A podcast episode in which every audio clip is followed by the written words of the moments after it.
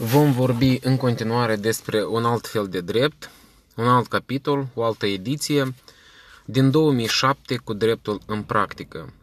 Anul 2007, anul de la care am plecat la drum cu un drept, care azi nu mai este același. Nu cred că aș putea numi descrie perioada în care se află dreptul azi, chiar dacă, istoricește vorbind, putem clasifica perioadele. La noi e cu totul altfel.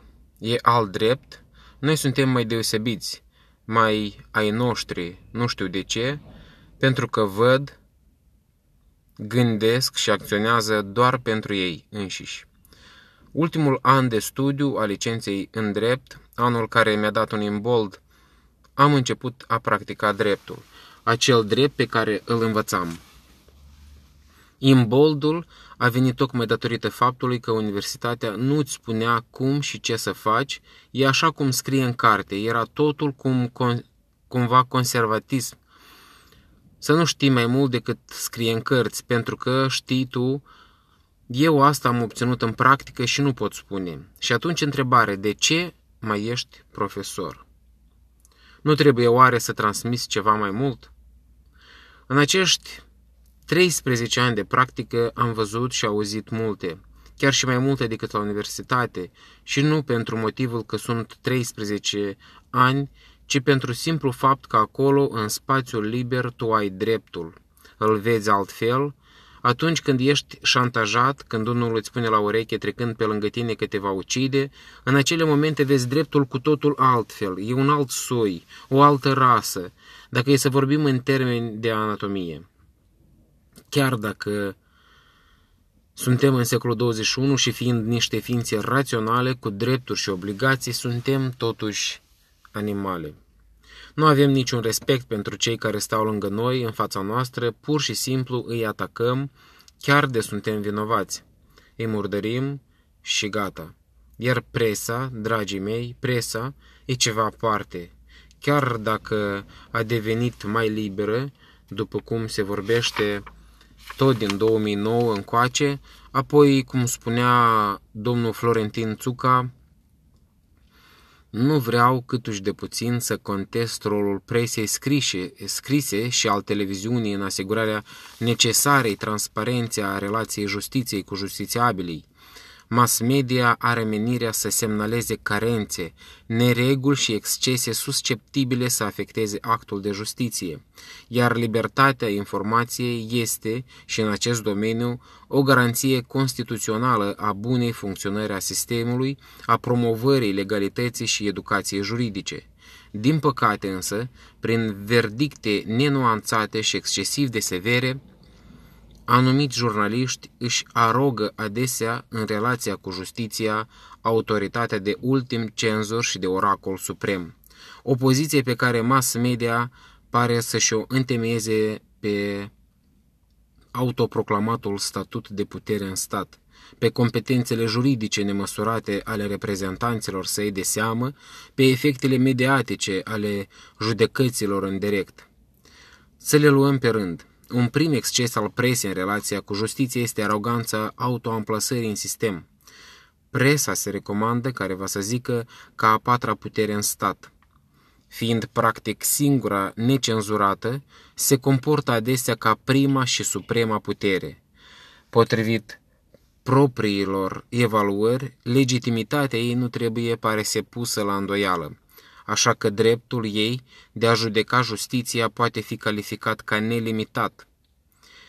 De aici și numeroase excese ale mass media în numele său, mai degrabă sub pretextul unor principii precum transparența actului de justiție exagerată imixtiune în procedura urmăririlor penale, lezarea dreptului magistraților la propria imagine și la viața privată, încălcarea prezumției de nevinovăție, nesocotirea unor principii fundamentale de funcționare a sistemului judiciar.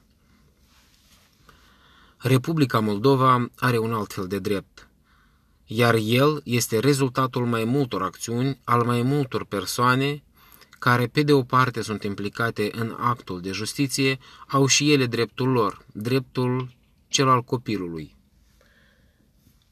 Atunci când Și un elev de clasa a 12 poate citi o încheiere judecătorească unde clar se văd ilegalitățile scrise în ea și plângere care urmează a fi depusă la Consiliul Superior al Magistraturii la fel constată că totul e corect, instanța nu a greșit.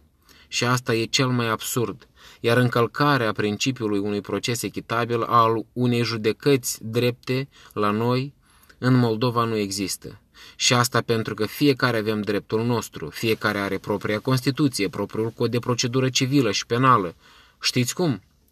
Suntem un tot întreg, dar diferiți în acțiuni, mai ales când e vorba de aplicarea buchii legii.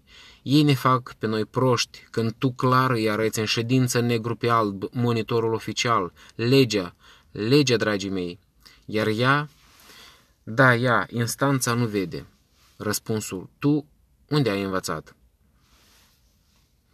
Iată așa se comportă instanța de judecată la noi în Moldova și eu v-am spus, noi avem un alt fel de drept. E dreptul comun, dar al fiecăruia în parte, mai ales când vine vorba de aplicarea ei, a legii.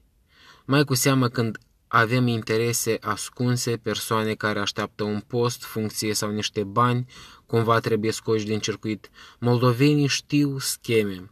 Participarea la diverse concursuri, licitații, îți arată un alt fel de drept, un drept al lor, nu al tău. E ca și cum ai vrea să intri într-o corporație și ești lovit cu capul de ușă când încerci să o deschizi.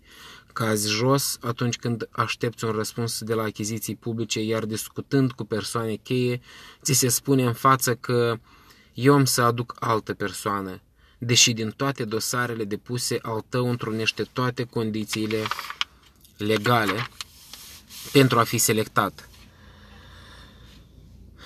Te pomenești că nu ești capabil ca totul ce ai făcut și tinzi să faci. Nu are rost.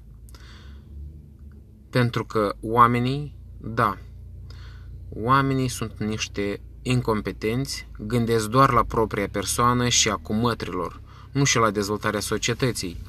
Ori, atâta timp cât avem, cât vom avea ce au doar dreptul lor, nu vom avea și nici nu putem tinde la dezvoltarea societății sau demararea cărorva reforme. Când mi s-a spus una ca asta, îmi venea nu știu ce să-i fac acele persoane. Era un răspuns dat de un funcționar public de rang înalt. Cum să spui așa ceva? Oare putem spune că procedura legală a fost respectată? Oare putem spune că se respectă drepturile celor care au participat la un concurs? Unde naibii mergem? Unde naibii suntem? Da, și ceea ce am constatat nu doar odată e că avem nevoie de oameni. Da, de oameni. Iar să fii om e lucru mare. Iar nouă, iar nouă moldovenilor, unora cei drept, le lipsește omenia. Mai mult le lipsește cei șapte ani de acasă. Gândirea le e de scurtă durată, nu și de lungă durată. Asta însă e cel mai rău. Să avem oameni cu gândire de buzunar și comportament de haină, de haită.